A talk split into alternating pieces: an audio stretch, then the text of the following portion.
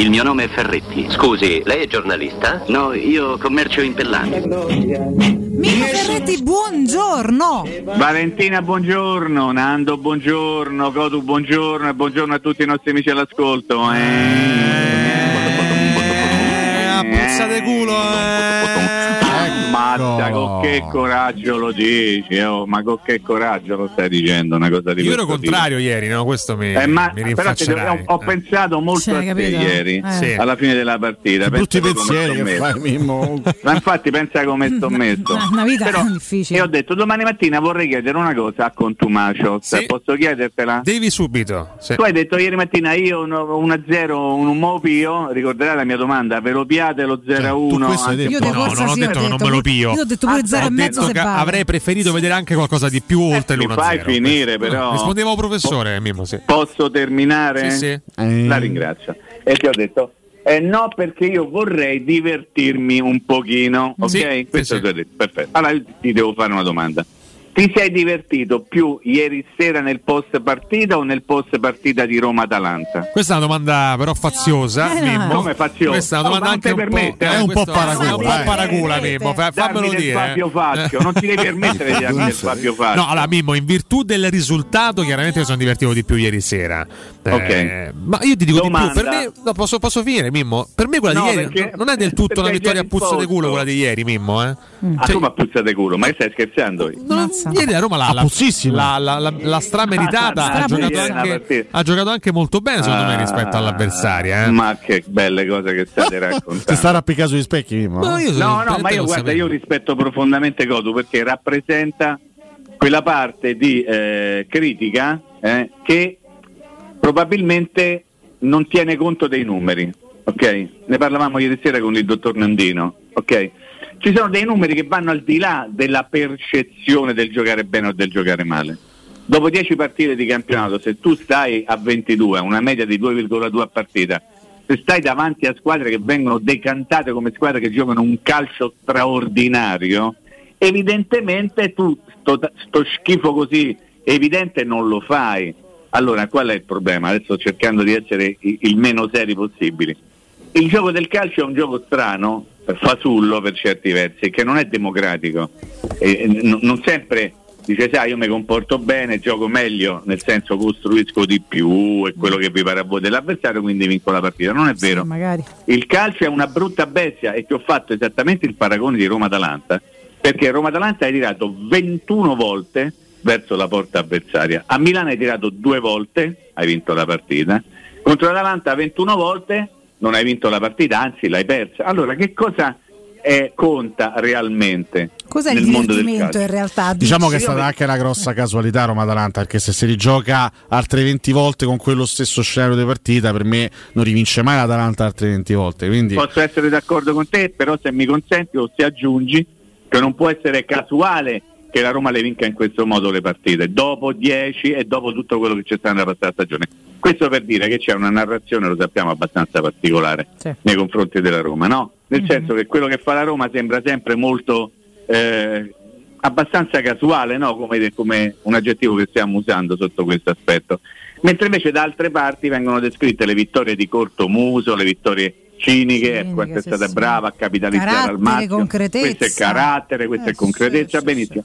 Io ho l'impressione che soprattutto nei confronti non tanto della Roma, quanto di Mourinho ci sia una sorta di prevenzione che ormai ci portiamo dietro da un sacco di tempo. Poi però io posso anche condividere il pensiero di quelli che dicono però la Roma non gioca bene, però mi dovete spiegare che cosa significa giocare bene o giocare male. Io ho dato una chiave di lettura oggi, Mimmo, non so se che c'era Nando, scusami, c'era Contumacio che stava... sento, cioè spero di non essere stato chiamato in causa io personalmente questo però, tema. Il mio era il puro augurio, Mimmo, il mio era il puro augurio di divertirmi un po' di più in termini, dico soprattutto di gol segnati, specialmente contro una squadra come la Sampa, che onestamente ragazzi ieri è stata insomma mediocre per farle un complimento, no? Perché la Sampa non è quasi scesa in campo, la Sampa sta messa malissimo. È la stessa che ha pareggiato in casa con Juventus e Lazio. Sì, con la Juventus peggiore degli ultimi 10 anni. anni. No, però con una Lazio devo ancora ingranare. T'arrampichi, allora. No, aggiungo, no. E allora va sempre Mimmo, bene. Io la vittoria me la prendo, però non vorrei annullare del tutto la speranza anche di alcuni tifosi di vedere una squadra un pochino più prolifica, semplicemente, okay, questo. Semplicemente questo. Ma questo però non significa giocare bene. No, assolutamente. Cioè, la Roma sta giocando bene. No, io non sto dicendo la Roma sta giocando bene, io discuto il concetto di giocare bene o giocare male. Per cui tu mi dici la Roma dovrebbe essere più prolifica, tanto mi piace questa parola, soprattutto alla fine, e sono d'accordo con te. Ma sei veramente un cretino, comunque. Perché? Perché si va avanti. Non si può dire. No, non si può dire, sono cretino. Prolifica, io credo che si possa dire questa parola. Ma, vai. Quindi sono d'accordo con te, caro Contumacio. Quello che io contesto, non a te in assoluto, è il fatto che se la Roma vince le partite 1-0, se non ricordo male, Nando aiutami, è la sesta volta che vince col minimo scarto. Una cosa che posso aver sbagliato, non lo so, magari mi sto sbagliando, diventa quasi un marchio di fabbrica. Evidentemente questo non viene accettato in assoluto, perché io come tutti voi, no, ho sentito molto spesso parlare di squadre che, come diceva Valentina, dimostrano la loro forza proprio perché vincono 1-0 col minimo scarto. Da altre parti invece, se tu vinci col minimo scarto sei una squadra che però dove segnate più, però non giochi bene, però le altre giocano meglio. Le altre che giocano meglio, alcune delle quali giocano benissimo, secondo quella che è la narrazione, non dico soltanto cittadina, ma anche dietro, quasi. Stanno dietro. Io ho dato questa chiave di lettura, ma non so se tu sei d'accordo. Dacci questa chiave, Alessio, dai. La stessa Atalanta segna poco e subisce poco e sta avanti a noi. No, solo il Napoli l'ho fa data prima. C'è una chiave che Alessio l'ho data prima. Dai, dammi la chiave. In questo momento c'è questa. Dammi una chiave. Dacci la chiave, Leonardo, dacci la chiave. Alessio, non quella chiave. No, non quella chiave. Ragazzi, Mirko, mi inquadri il portachiavi del professore. Ah, bellissimo. Se possibile, grazie. Poi gli freghiamo pure la macchina, ma prima vi facciamo vedere il portachiavi. Tra l'altro, Vale, tienilo tu perché. Scusa, tienilo un attimo. Aspetta, che devi fare? Qua si è creato un problema. Parte. Quindi la mia chiave di lettura va a farsi benedire in questo frangente. Ammazza, che bello! Voglio mostrare il mio di portachiave. Vai. È un confronto fra portachiavi. Eccoli qua. Questi sono i portachiavi di Cato Cotunano. Mimmo, ma li vedi? Assolutamente sì. Sei contento di questo spazio radiofonico? Ne vede uno per adesso. Io credo che adesso però, siccome facciamo radio, sì? Tenderei anche a pensare. Vabbè, ma siamo anche una TV, però facciamo anche televisione. Parliamo. Ma fai di una cosa senza interrompermi? Questo è il nostro omaggio a Grattano. Preferisco quello alla sinistra del mio video, cioè quindi quello argentato. Diciamo. Quindi quello di Cotumaccio. Cioè, oggi sei di parte. Oggi sei di parte. Oggi sei antinardiano. Oggi sei antinardiano e pro Contumacio. Va bene. Quello alla destra, ovviamente. Dunque, dai. C'è questa grossissima risonanza, chiave, dai, questa grossissima risonanza che viene data a livello mediatico al Napoli, perché oggettivamente il Napoli in questo momento è la squadra che gioca meglio forse in Europa, si può dire. Ecco, quindi tra le prime tre in Europa, questo grande sogno che stanno vivendo i napoletani, questo bel gioco, eccetera, eccetera, crea forse un po' di malumore altrove, perché magari le altre tifoserie vorrebbero godere di un calcio così bello allo stesso tempo. Però quello che ho detto, quello che mi sono permesso di dire, che c'è il Napoli e poi ci stanno in questo momento le altre. L'Atalanta non mi sembra che stia vincendo le partite giocando un calcio fantascientifico, lo faceva fino allo scorso anno, quest'anno no. Il Milan ha vinto veramente a puzza a Verona giocando una partita brutta, Inter e Juventus hanno avuto un inizio di stagione abbastanza faticoso, la Lazio non sta giocando un cattivo calcio, sta giocando un buon calcio la Lazio, anzi un bel calcio, però sta sotto la Roma, quindi secondo me c'è in questo momento c'è sta cosa, no, il bel gioco, perché si vuole raggiungere quello che sta facendo il Napoli, ma il Napoli c'ha quell'allenatore, ha creato quel tipo di contesto, vedremo se riusciranno a durare per tanti mesi, però non disprezziamo, no? Quello che stiamo facendo noi a livello di risultati. Cotumaccio è veramente un cretino, è un imbecille. Era un idiota totale. Che batte mai da solo. Sta per uscire da Zara. Dopo casca dalla sedia. No, vabbè. Prego. Mimmo, se vuoi attaccare ti capiamo. Cioè, io lo capisco. No, io cerco soltanto di spiegare che a forza di dire però la Roma non gioca bene, però la Roma gioca male, però non gioca. Ci dimenticano i numeri. Allora io non voglio che venissero dimenticati i numeri, indipendentemente dalla qualità del gioco. Che cosa significa giocare bene? Concretizzare o costruire un mare di occasioni? Parlavamo del discorso prima di prolificità, no? Non vorrei tornare su questo argomento, no, Valentina si incazza. No, ma che cosa significa in assoluto giocare bene? Forse controllo del gioco, maggiore controllo a livello di gestione tecnica del gioco? E la Roma ieri ha giocato male non avendo fatto nemmeno fa la doccia a Rui Patrício? Secondo me ha giocato benissimo. Sì, sì, però aspetta, tu parli di controllo, diciamo di controllo difensivo. Beh, controllo del gioco, a livello di palleggio e di gestione tecnica in mezzo al campo. Secondo te la Roma ieri è stata all'altezza della, cioè è stata pienamente all'altezza della situazione e ha fatto quello che doveva fare? È una domanda, non è un'affermazione. No, una domanda alla quale io ti rispondo in un modo molto semplice: chi ha vinto la partita? Perché poi la sintesi è soltanto quella.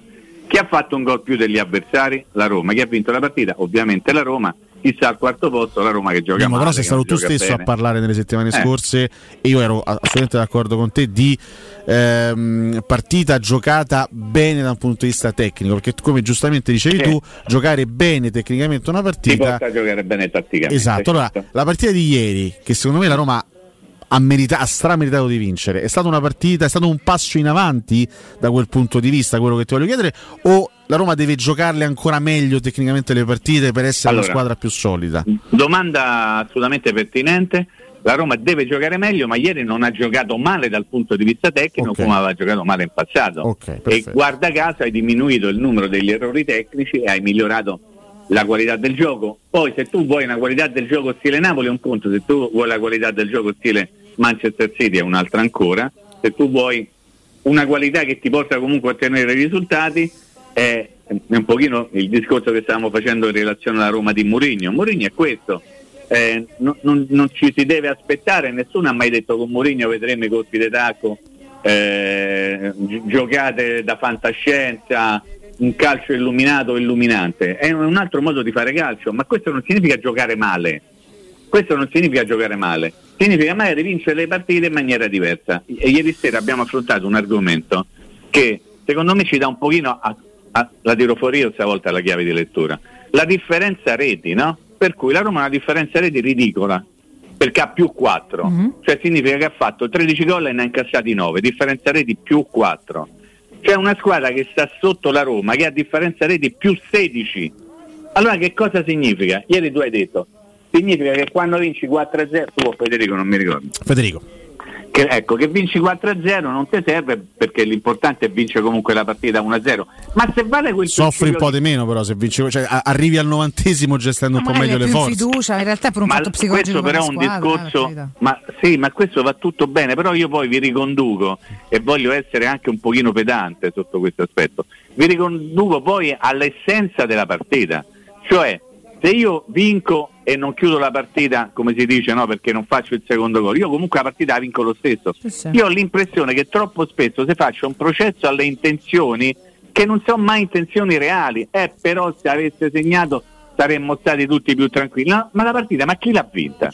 Allora ecco perché io dico attenzione a non continuare a parlare soltanto della non bellezza della Roma, e magari e do magari atto a chi dice che la Roma non è bella. Per me è non mi interessa tanto sapere se è bella o brutta, a me interessa sapere se fa noi punti, e non vorrei appunto che qualcuno o che nelle chiacchiere generali che accompagnano la Roma si pensasse che la Roma sta lì a puzza di culo realmente, e che tutto quello che fa l'ha trovato in maniera casuale. Sul giocare bene o giocare male non posso non interpellare Claudio Ranieri, che è qua in studio con noi. Mister, buongiorno. Buongiorno a voi, bentrovati. Per lei ero qua. Spazio, come mai? Che ci faceva qua, mister? Io ero qua, ascoltavo il dibattito, per cui ero molto incuriosito. Per lei giocare bene cosa significa, mister? Io ammiro tantissimo José, proprio perché se mettiamo tutti dietro, s'arrocchiamo. Chi ammira lei, mister? José, My friend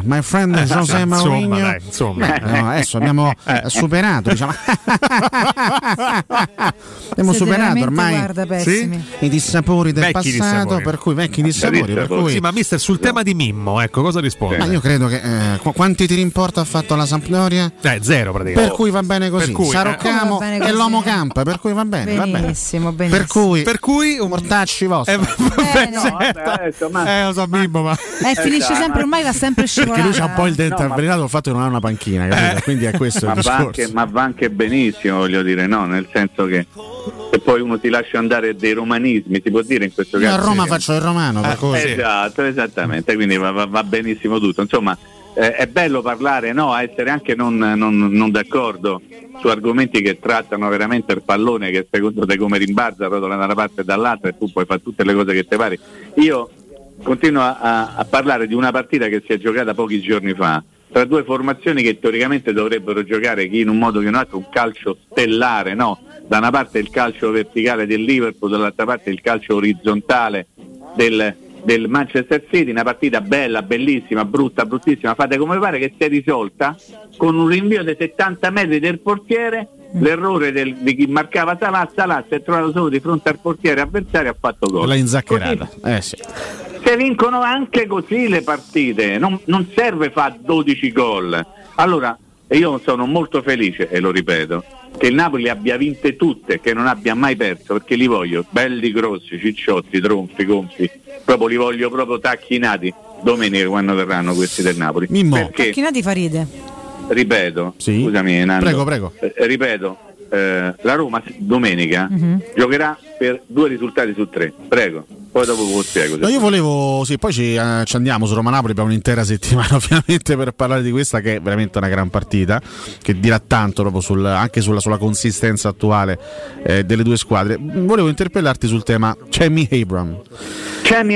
Ieri sì. Abraham fa due cose secondo me molto belle nell'arco della partita. La grande azione che porta al calcio di rigore, perché lui fa una grande azione, fa una grande giocata, si gira nel rigore e si va a prendere poi il tocco di mano di Ferrari, che è abbastanza ingenuo, e poi nel secondo tempo dà una palla strepitosa a Belotti e lì Belotti non riesce a trovare il gol del 2-0. Nel complesso però lui, centravanti della Roma, uno dei due centravanti messi in campo ieri da Mourinho, tiri in porta 0. Quindi ti chiedo come l'hai valutata in questo senso la partita dell'inglese, perché da una parte fa due cose importantissime tecnicamente, fa due grandi giocate e una di queste determina anche la partita e l'altra poteva determinare il raddoppio, però fatica a calciare verso la porta, e per un centravanti non è esattamente un dettaglio. Allora io credo che lui abbia fatto una partita molto generosa, di grande affetto nei confronti degli altri e un po' meno nei confronti di se stesso. Ritengo che si sia messo molto a disposizione della squadra, che abbia un pochino, tra virgolette, sacrificato le sue ambizioni, no? Il proprio essere in funzione del collettivo, e questo ha ripagato la squadra, perché poi nonostante il fatto che lui non abbia segnato, o come hai detto tu non abbia neppure mai tirato in porta, la Roma ha vinto la partita, e quella è la cosa che maggiormente conta. Abbiamo un esempio che un pochettino simile ma al tempo stesso contrario, che sembra una cosa tirata per aria ma in realtà cerco di spiegarmi meglio perché è simile ma è contrario. Zaniolo, che entra in campo, tira 3 volte, cioè 3 volte più di Abraham, e non fa gol. Allora qual è stato il contributo complessivo nell'economia della partita? È stato maggiore quello di Abraham o quello di Zaniolo? Nel senso che bisogna valutare la prestazione in riferimento e in funzione a tutto il discorso che riguarda la squadra. Lui ha giocato una partita, secondo me, se vogliamo fare un paragone, migliore rispetto a quella di Belotti, proprio perché ha fatto delle cose più importanti che poi hanno inciso maggiormente sul punteggio e quindi sul risultato. Non è sicuramente un Ebra che ieri pensava come posso dire, a un proprio tornaconto personale. Io non ho visto un giocatore di quel tipo, ho visto un giocatore molto a disposizione dei compagni, e questo va a nuocere al suo essere un finalizzatore. Poi uno potrebbe dire: qual è l'Ebram che serve maggiormente alla Roma? Quello che finalizza o quello che magari costruisce e rifinisce per un compagno? Io dico che in un collettivo, in una squadra, ci deve essere qualcuno disposto a fare entrambe le cose, che sia un attaccante, che sia un centrocampista, che sia un difensore. Quindi non vado troppo a soffermarmi sul discorso che lui non segna, è un dato incontrovertibile. Ebram non fa gol manco se gli metti la palla a porta vuota in questo momento, ma il contributo che lui ha dato ieri alla squadra è un contributo sufficiente se vogliamo fare un discorso di tipo pagellistico, e questa è una cosa che va sottolineata. E chiudo il pippottino prima del no, forse dobbiamo andare in pausa, semplicemente per dirvi: Zaniolo era da 5,5 o da 6 ieri secondo voi al volo? 5,5. 6. Ok, andiamo in pausa.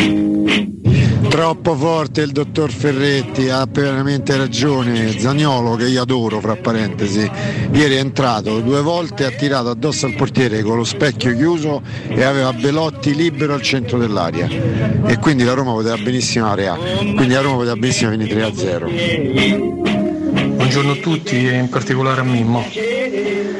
Volevo farle una domanda, sicuramente ti ricorderai Mimmo, tu stavi sicuramente allo stadio, un Roma-Milan 2-1 o 2-0 credo, con Cudicini in porta del Milan. Il Milan era il Milan dei fenomeni, la Roma giocava con Zinetti, incredibile, e vinse con gol di Muzzi e Caniggia al 90°. Buongiorno, io non sono d'accordo con Mimmo questa volta perché Abraham deve segnare, è la punta e deve segnare, deve fare solo i gol, secondo me. Grazie, da volta. Mimmo, lo sai il mio del mio fratellino, forza Roma. Mimmo Ferretti, buongiorno. Non ho capito bene l'ultimo intervento perché credo fosse un piccolo bambino, che cosa ha detto? Mimmo, non l'ho sentito. Lo sai il mio del mio fratellino, forza Roma. Credo sia appena nato il fratellino di questo. Oh, ecco, è proprio un piccolo gnomo che ci parla. Gli mandiamo un grande besito, gli mandiamo un grande abbraccio. Pare che il nome di questo fratellino sia Mimmo Ferretti proprio, l'abbiamo chiamato così. Sì, in tuo onore. Io invece se fosse una femminuccia, qualora no, Beppe Marotta tutto attaccato. Dai, vabbè, ma se è una messa. Ma quanto è bravo Beppe Marotta, dai, quindi bene sempre ricordato. Buonasera. Beppe Marotta, buonasera. Maestro. Volevo rispondere a quel ascoltatore che ha detto che non è d'accordo con me perché secondo lui Abraham deve fare gol, perché io ho detto che Abraham deve fare gol. Scusate, ho detto Abraham vietato, guai a te se fai gol. No, fussa via, se fai gol ti cacciamo. Bimbo, però, prego. C'è il maestro. Ma io volevo, io ringrazio Mirko Bonorover che mi chiamava. Buonocore. Io volevo chiedere a Mimmo Ferretti. Ah, detto bene. Mimmo Ferretti, se un suo giudizio sulla prestazione di questo grande giocatore. Sì. Spinazzola. Mimmo, correggi se possibile il maestro. No, si chiama proprio così. Te pare che io corregga il maestro? Il maestro. Come ha detto che si chiama? Mi scusi, maestro? E questo Spinazzola, questo esterno. Ah, io ho capito Spinazzola. No, lei ha sbagliato consonante, maestro. Ho capito, però. Beh, un giudizio assolutamente positivo per quello che riguarda. Per cui. Vabbè, chiediamo scusa al maestro che adesso torna giustamente. Torna a riposare, quindi va bene. Meglio, guardi. Che ha fatto Spinazzola? Cioè, non ti è piaciuto ieri? Ha avuto un ingresso un po' così, che cosa è successo? No, anzi, è andato abbastanza bene ieri Spinazzola. Sì, abbastanza. Alla fine diciamo che hanno messo El Shaarawy sul lato, ne parlavamo ieri mattina, no Mimmo? Avevi detto, lancialo per carità, de botto. No, riguardo il Shaarawy stavi dicendo, scusami. Sì, posizionato dove poi effettivamente è entrato, no? Centrocampo. Prima da titolare in stagione però con una piccola diversità rispetto ai ragionamenti che facciamo ieri mattina. Cioè ieri mattina ragionavamo in quell'ottica di El Shaarawy esterno a sinistra e nessuno aveva accennato all'eventualità che potesse giocare il titolare Camarà. Assolutamente. Per questo volevo ritirarlo fuori con te, no? Perché ci sono state diverse variazioni, come no? Certo. Per la seconda volta a Roma ha giocato 3-5-2 e questo è un altro discorso che potremmo in qualche modo ampliare anche in vista della prossima partita. Cioè la Roma ha cambiato modo di giocare, ha cambiato sistema, ringraziando Dio ha messo un centrocampista in più. Abbiamo perso la voce nel dire serve un centrocampista in più, e una volta uscito per forze maggiori Dybala, l'allenatore ha detto mo mi invento una cosa e se l'è inventata. La squadra sta giocando in questa maniera con un atteggiamento tattico diverso ma anche un atteggiamento tecnico per forze cose diverso, perché c'è dentro Camarà che è un istintivo, è un cavallone, è uno che comunque ti porta dinamismo, che ti porta quel pizzico di imprevedibilità, nel senso che qua non c'è forza per piedi, che ancora non ho capito mo che succede, che fa, o tira o tiene o lancia o controllo o passa dietro o passa avanti. Però in questo momento serviva una scossa, serviva dare una mozza, e la scossa e la mozza sono arrivate e quindi credo che si possa proseguire nel ragionare in questa maniera fin quando non ci sarà la possibilità di avere Paolo Dybala e soprattutto Gini Wijnaldum. E l'argomento poi diventa un altro, e ne abbiamo già un pochettino accennato ieri sera, no Nando? Mazzagnolo, che è così devastante, a secondo quello che dice Mourinho, potrebbe essere l'arma in più di una squadra, un'arma da buttare dentro quando poi gli altri sono un pochettino stanchi. Io stanotte, sapete a che cosa ho pensato? Ho pensato a Altafini tanti anni fa, magari qualcuno manco se lo ricorda, che era quello che entrava in campo a 10, un quarto d'ora alla fine te risolve le partite, ma uno può diventare Altafini a 23 anni? Non credo, però è un argomento no, però sicuramente lui per le caratteristiche che ha, no? questi strappi, questa potenza, questa corsa a tratti devastante, se entra a mezz'ora dalla fine con le squadre stanche lui può essere veramente devastante, e su questo non c'è dubbio. Però devi spiegare a Zaniolo, devi spiegare l'entourage del Zaniolo. Lo so, però Zaniolo dovrebbe anche far vedere delle prestazioni all'altezza quando gioca all'inizio. Ma io infatti questo no, quindi... io su questo sono d'accordo. Ti dico semplicemente che, come avrei letto con attenzione i giornali questa mattina, si sottolinea il fatto che lui sia stato molto sorpreso dalla discussione iniziale, perché nessuno gli aveva detto che non avrebbe giocato, e l'ha scoperto un'ora prima di iniziare la partita. Chi gli ha detto a questi vostri colleghi che Zaniolo era rimasto male per via del il famoso entourage? Comunque ti posso dire, io eliminerei dal mondo gli entourage di chiunque, anche il mio, io proprio in maniera Zaniolo, no, in senso killer nel mondo comunicativo, cioè li ridurrei all'incapacità di comunicare con l'esterno su quel fatto là, cioè perché veramente rovinano sempre tutto. Io parlo di un giocatore che stimo e sono convinto ancora che possa diventare un grandissimo calciatore, però in questo momento, soprattutto in questa squadra, in questa rosa che ha tante soluzioni, non ci deve essere proprio spazio per le prime donne. Zaniolo siamo d'accordo, gioca titolare, deve dare il massimo, parte dalla panchina, non deve essere stupito, zitto, muto, poi entri e cerchi di dare il massimo, come hanno fatto ieri. Violenza comunicativa adesso, no, nessuna violenza, anche perché questo è vero, o mi porti 25 gol in 35 partite, allora a quel punto puoi anche pretendere tra virgolette il posto da titolare, ma siccome non lo stai facendo, scusami, noi parliamo di una percezione che c'è stata riportata, ma lì per lì non è che l'hai visto, e tu l'hai visto comunque in panchina, zitto, buona entrata, faccio un discorso generale, no, cioè, ma il tuo discorso è sacrosanto. Nel momento in cui lui stesse sbuffando e poi entrasse male perché lesa maestà, no, non se sia mai così, solita calci in bocca, non è che è un problema suo, è un problema di tutti. Spero sinceramente che non accada mai, quindi però nel momento in cui sta lì in panchina e suo entra, va bene, il problema lo crea l'entourage, però l'entourage dipende da quello che dice, sostiene e lascia trapelare Zaniolo. Ma scusa, però per Riccardo, un conto è tu a tua madre, perdona. Mia madre? Sì, tu madre. Lascerei fuori mia madre. No, a tua madre che io saluto. Io torno a casa e mi dico, ma ammazza, o comunque no, Contumacio è proprio uno stronzo, faccio una fatica ogni tanto. Un esempio basilare proprio. È un conto è che poi il mio rendimento qui è diverso. No, per dire, io vengo qua, tu ti accorgi se io vado a dire a mia madre che sei uno stronzo. Il problema è se mia madre è una ciabattara, lo vagli a tutti. No, attenzione, no, perché un conto è la mamma. Io sto assistendo a mirato. Se tu avessi un agente, per esempio, una manager, no? Che prima o poi lo faccio. Ti sfogassi con lei. Vigorella, ricordiamo. Vigorella, e lei parlasse con il giornale. Se la tua agente parlasse, con i giornali, quello sarebbe anche un po' volontà tua, no? Far arrivare una voce ai quotidiani. Questo sto dicendo io. Questo non lo so, sicuramente, cioè, se quantomeno non mi oppongo, e questo è... Sono due le cose: se oggi si legge di uno Zaniolo scontento dall'inizio, o una boiata, o effettivamente Vigorelli o chi per lui ha chiacchierato un po' con i quotidiani. Ecco, ognuno ha il suo ruolo. Io prego per l'ennesima volta questa mattina senza usare parolacce, ma non mi riesce spesso, quindi per favore Vigorelli, se sei all'ascolto, in simpatia, smettiamola di rovinare le giornate di sto ragazzo, perché gli crei la vita più difficile, poi lo rivenderà a prezzo d'oro, lo farà lo stesso, tanto se rimane qua gli danno 60 miliardi dei cammelli, come direbbe Piero, se va da un'altra parte gli danno il doppio, vivete comunque benissimo, però smetteteci di romperci le palle. Ranieri vuole aggiungere qualcosa tutti, a questo monologo? Io sono d'accordo. E tutto l'entourage, mamme, figlie, fidanzate, mogli, madri, bla bla bla. Ma io su Vigorelli in generale, sull'entourage di Zaniolo, cosa potrei dire, guarda, se non i mortacci? Mimmo, stavolta era prevedibile. No, io vi ascoltavo, vi stavo anche vedendo nell'ultimo periodo. Tu ci stimi, Mimmo? Ma assolutamente. Ma che domanda è? Ma no, siete bellissimi, siete veramente bellissimi, siete uno spettacolo. Ti sorridiamo, Mimmo. Ho fatto anche un po' gli zuzzurelloni. Abbiamo fatto fatica con questo esploit, guarda. Dobbiamo per forza aggiornarci a domani, che sono stanco. Da domani si parte con Roma Napoli, perché è l'evento. C'è Beppe Marotta. Non mi meritavo stamattina pure Beppe Marotta. C'è Beppe Marotta in TV. Quanto è bravo Beppe Marotta, quanto è bravo Beppe Marotta, ancora quanto è bravo Beppe Marotta, quanto è bravo Mimmo, solo se avrai la pazienza. Noi ci sentiamo domattina, sempre se Dio vuole, vi voglio molto bene, ma proprio non è vero manco se niente, non ti crede più manco buon Vigorelli lavoro. Ormai ti abbraccio, ciao Mimmo, arrivederla, ciao Mimmo, grazie a Mimmo Ferretti, la forza Ferretti.